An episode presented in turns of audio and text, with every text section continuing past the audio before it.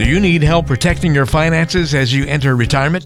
David Dickens of KC Financial Advisors has got you covered. Welcome to the Cover Your Assets KC podcast. Good stuff on the way today. This is the Cover Your Assets KC podcast. Walter Storholt with David Dickens, financial advisor and the president and wealth advisor at KC Financial Advisors, serving you throughout the Kansas City, Overland Park areas, and uh, all surrounding communities. Wherever you are listening to today's show, we thank you for joining us. You can find out more information online at coveryourassetskc.com com. David, we've got a great episode on tap today talking about some financial jargon, investment terms that I think everybody would uh, benefit from knowing about. We're going to dive into all that in a moment, but first, how are you today? I'm doing great. We've got um, we got the Chiefs up in St. Joe cracking open uh, preseason camp. So, boy, I tell you, it's a great time to be driving home and listen to sports radio finally something to talk about a little bit, like a little nugget to talk about, right? Yeah, exactly. Hope springs eternal this time of year. Not, not all theoretical anymore for sports fans. Actually, get some on-field news, at least a, a, tiny bit, a tiny taste of it. So I yeah. know that gets you excited for fall looking ahead a little bit. But we've still got much of the summer to deal with, David, and uh, we still have a bit of a topsy turvy stock market. Not sure which way things are going to go. A lot of people wondering about bear markets, and it just kind of gave rise to you know what? It's a, it's time again to kind of go over some financial jargon, some terms people might be hearing in the news uh, as they listen to whether it be the radio or watch on TV or read about it And if anybody still reads newspapers or magazines, those kinds of things. We did this a couple of months back, and uh, it's time to bring it up once again. But we've got a whole new crop of terms to throw in people's uh, direction today. Uh, so we've got five. I mean, we're going to kind of cheat because some of these are combo terms, David. So we're going to kind of cheat. It's technically more than five, but we'll call it five categories of terms to go over on the show today. So, first, something we've uh, heard a lot about the last couple of weeks bear markets kind of conversely goes against what a bull market is. Give us the skinny from your perspective. What is a retiree, a pre retiree, anybody wondering about their financial lives? What do they need to know about bear and bull markets? Well, everybody probably knows that you love a, a, bull market and you're not so sure. You don't like a bear market. Nobody likes to get mauled by a bear. So, kind of the definition would be well, the definition is if you're not in a bear market, then you're in a bull market, but that doesn't really get us very far. So, the terms kind of describe that was going to be my first question though david. Like it you know if one is up and one is down or you know one trend one direction or the other what about stagnant? Is there a you know what would what would be the stagnant? Because that wouldn't be a bull or a bear right? Well i'll give you that. Uh, oh, i'll tell okay. you that right, right now. You're either one or the other. So it describes the interim or the long intermediate or long term trend in the stock market so for instance uh, a bull market is when it's going up and has been going up and that can last for years. But once the market is down 20% from the peak, that's when it's the vast, everybody would consider that to be the start of a bear market. Now, bear markets usually don't last very long, sometimes as short as three months, sometimes as long as 18 months, or in the case of great financial crisis or the dot com bubble or 1928, sometimes longer. But a new bull market. So you're back to your uh, just question of a couple seconds ago is, well, how do you know whether you're not in between one? Well, you're either one or the other. Once a bear market starts and you're down 20% from the top, once you're up 20% from the bottom of the downturn, that's when a new bull market starts. So, where are we right now? Well, right now we're in a bear market because the S&P, Nasdaq, probably the Dow, but I couldn't tell you that for 100% sure, have been down more than 20%. And we don't know if we've seen the bottom yet. I'm guessing we haven't, but there are some really smart people who say we have. Either way, I think the S&P was down maybe 25%. And so wherever that was, I happen I mean we happen to know because we said it on last week's podcast. Um, 3,666 was the current bottom. Well, once it's up 20% from there, a new bull market will have considered to have been started. I guess uh, one maybe uh, maybe where I should go with this is why does why do we care, and why does a why does a pre-retiree or a retiree care? Well, young people don't really care because they keep jamming money into their 401ks every two weeks and they're totally happy when the market goes down because they're buying stocks on sale. But when you're spending money out of those accounts in retirement, all of a sudden you're not dollar cost averaging, you're reverse dollar cost averaging. Sometimes you're selling those stock holdings in order to fund your income, and you don't want to do that. So, what you the reason that's important is if you're in a long protracted bear market which we might be in right now maybe somewhat similar to 2008 which took you know 5 years to get all the way back to even. What you want to make sure is that you have cash on hand short-term bonds really short-term bonds these days to cover your spending during a bear market. So you know i told myself i wasn't going to go down a bunch of rabbit holes today and now on the first topic I've already gone down a rabbit hole. Mission but accomplished. That's the basic difference between a bull and a bear market. You're in one or the other, and once the bull market peaks and goes down 20%, that flips us into what we call a bear market. I'd always wondered what was the middle ground, and I'm glad you clarified for us today that there is none. You're in one or the other. Fantastic. All right, so that's bull versus bear markets. Hopefully, that gives you a little uh, little education on the show today.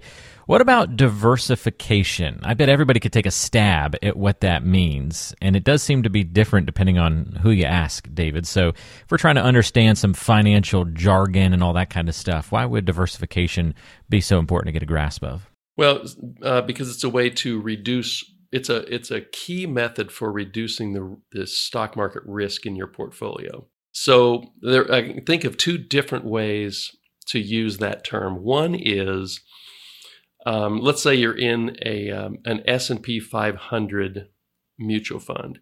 You get broad diversification amongst 500 of the biggest, baddest, coolest companies in America, as opposed to just picking uh, five or six or eight or ten on your own, which you may or may not have expertise on. So that's a way to diversify your risk away from any one or two or three companies and have a, a broader array of risks such that when one or six of those companies have a bad day, week, month, or year, it's unlikely that all of them are going to have one at the same time. Now, another, a, a narrower way to do this, and I'm going to discuss it in a little bit more detail Actually, you know what? I think I'm just going to knock this off right now. Um, another way to to look at diversification is, let's say, for instance, that you want to own utilities, public utilities.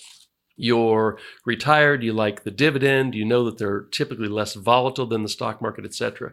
So you may decide, you know what? I'm just going to pick out four or five utilities, or I'm going to buy an ETF that has a broad exposure to utilities, and that would happen to have a ticker symbol, probably a VPU. And so here's why that's important. So I was looking at VPU this morning, and everybody here in Kansas City who pays a um, an electric or a gas bill probably knows who Evergy is, and you probably know who Atmos Energy is. Atmos is our gas company, and Evergy is our electric company.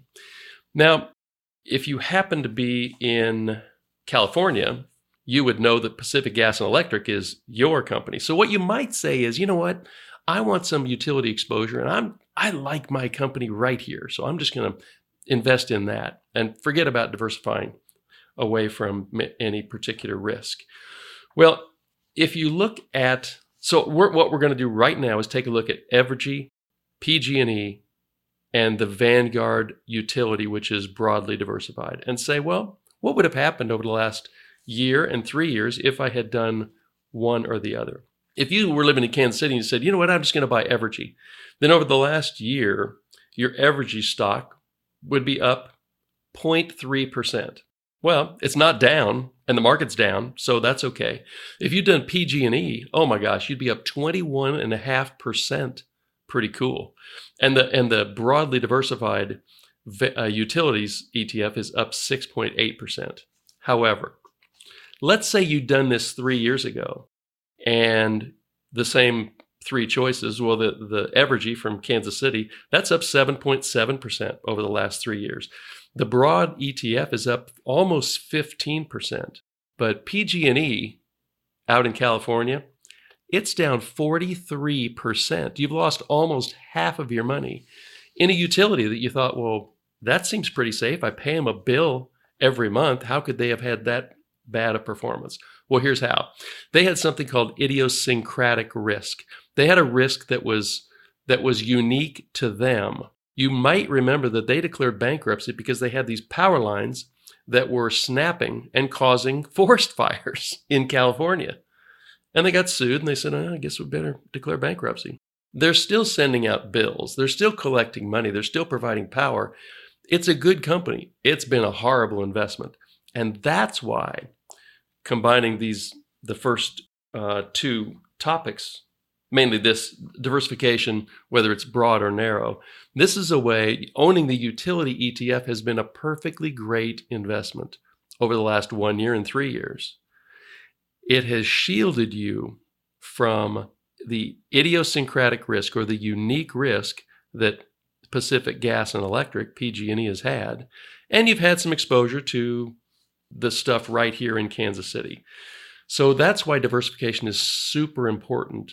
Unless it's your job or you are a super duper do it yourselfer at picking individual stocks, and I've rarely met one of those people, this type of diversification can give you the exposure to, for instance, utilities without trying to pick the one or two or three or six that you believe are going to do best. That's diversification. And that's why it's super important pretty much any decade of your life that you're living in, but especially in when you're in or nearing retirement great example to see how diversification is really supposed to work for you and in your portfolio. Uh, really laid out very well there, David. I appreciate the attention to detail uh, to help give us some really good background information there. Really appreciate it. And if you have questions about that further, how can you diversify your portfolio in the proper way for all of your investments, everything that you have aligned for your retirement and financial future? Well, it's always easy to reach out to David. You can call him at 913- 317 1414. Again, 913 317 1414. Or go online to coveryourassetskc.com and we'll put the contact info in the description of today's show for you so it's easy to find. All right, David, the word people have been hearing a lot lately. We heard a bear market a lot earlier on in the show, and we did for the last couple of months. And now we're hearing recession more and more. So, what's there to know about that financial jargon, recession? Yeah, that's important to know because during recessions, the stock market tends to be a lot lower for a lot longer. And so, if there was a way to see that one was at the doorstep, well, you'd kind of like to know that. So, a recession is nothing more than a kind of a significant, uh, uh, prolonged downturn in economic activity in, for instance, the United States. Usually, economic activity would be um, would be kind of symbolized by GDP growth. So there's one really easy way, one definition, one easy definition that most people use, and then there's the the actual definition. The easy definition of a recession is when we have two consecutive calendar quarters where GDP is negative. So you might say, well, well, gee, Dave, uh, I think I remember that first quarter of this year it was negative, and I think by the time this podcast airs, we'll know what second quarter GDP is because I think it comes out Thursday of this week. And right now, there's a decent expectation that it's going to be negative too. So there's a case to be made that we are in at least a mild recession right now. Recessions are actually called by the NBER, the National Bureau of Economic Research. And they always declare a recession way after it's ended because they look at a bunch of indicators, they sit around in the debate, you know, the depth of each of these things. They typically look at things like the strength of non-farm payrolls, industrial production, and things like retail sales. And so that's how they determine when a recession started and when it ended. But let's say we're in one now. Well, NBER won't declare that this is a recession for nine or 12 months. So, kind of the, the layman's way of doing it is probably the most instructive for us in that when we see two consecutive quarters of negative GDP growth, that's a pretty darn good indication that we're going to have a declaration that we're actually in a recession. Again, it's important because markets tend to go down a lot more during a recession than when we have a bear market that's not in a recession. That's helpful to know those details as well, David. A recession, again, important term to know, one we're going to be hearing a lot about over the coming weeks and months. Hopefully, not longer than that, David, though, because that, that'd be a bad sign if we're still hearing about recession in years. We don't want that For to sure. go that long. Uh, all right, so you, you touched on one of these next pieces of financial jargon a little bit earlier in the episode. You, you talked about ETFs.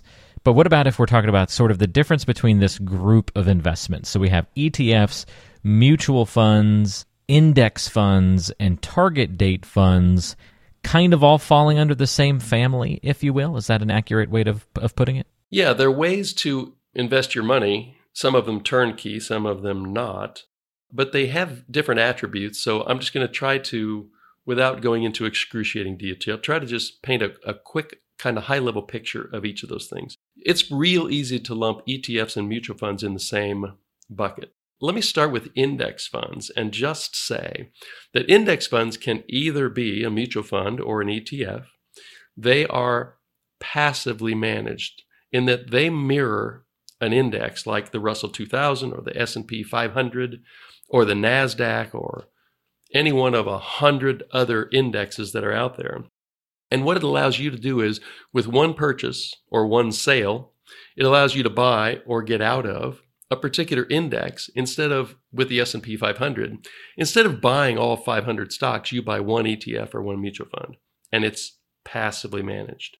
Um, ETFs and mutual funds otherwise can be either actively managed or passively managed. Uh, let's see, an active might be I'm trying to think of a, of a good example of an active. Well, you've probably heard of the name uh, Cathie Woods and her ARK ETFs.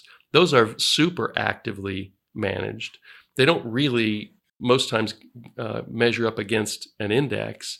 So what what those ETF what the managers of those ETFs are trying to do is pick the best technology stocks or the best internet stocks and they have put it in an ETF form. They've just chosen that instead of a mutual fund form. So that's an active as opposed to something that's passive that just mirrors an index.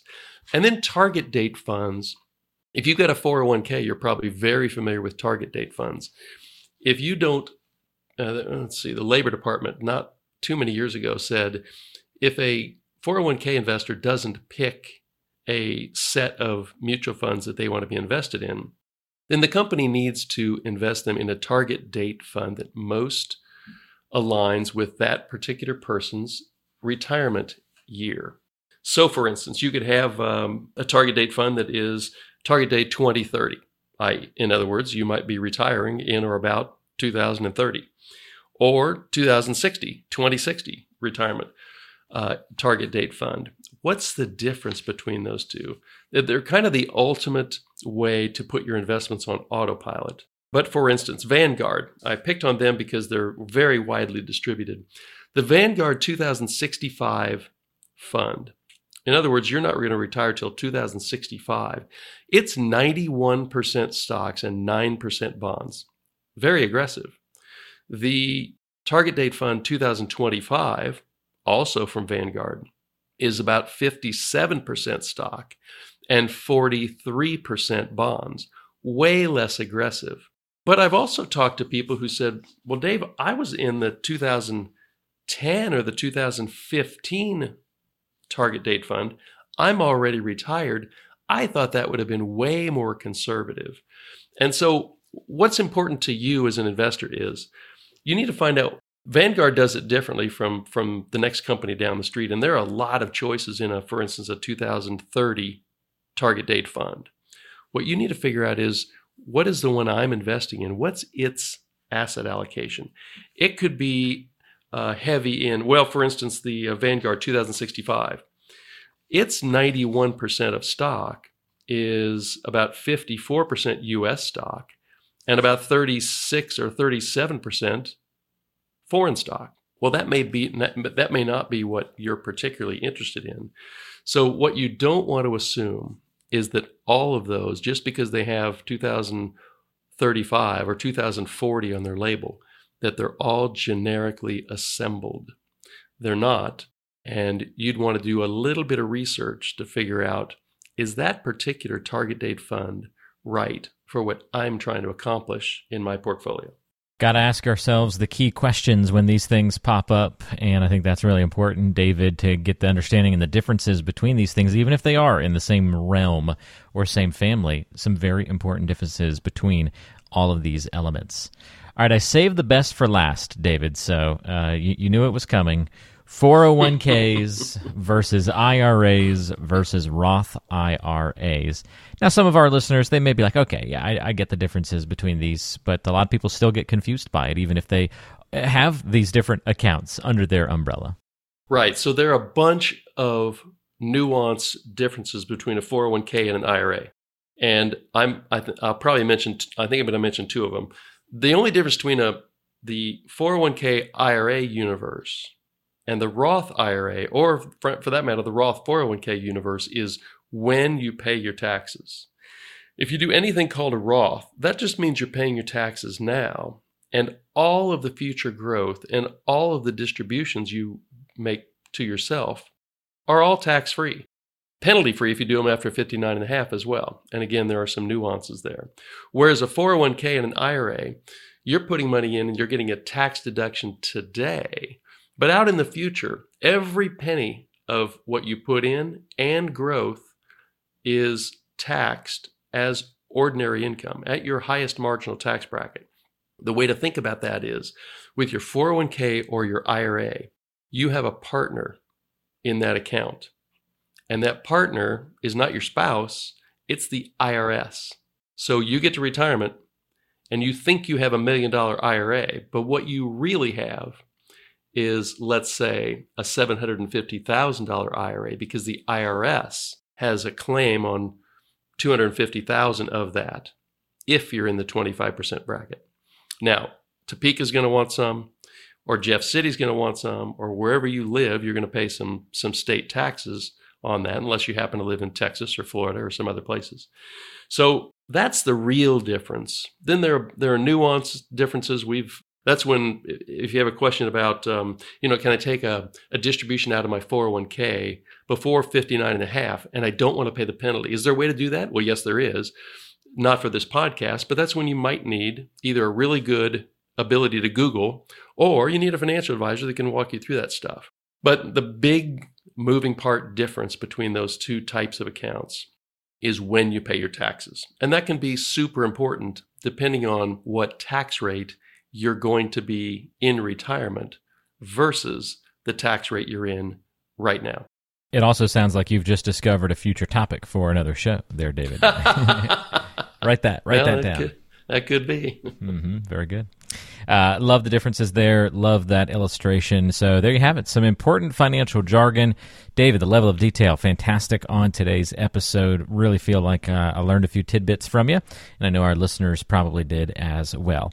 Once again, if you want to get in touch with David, something you heard you want some more clarification on, if there's some jargon that you've heard out there that you want uh, to get David's opinion on or get his suggestions about as it relates to your plan, or go through the complete planning review process. You want to get that CPR process done on your portfolio, your financial plan, any way, eh, shape, and form you can reach out and touch base with David. Smoke signals, those are always allowed.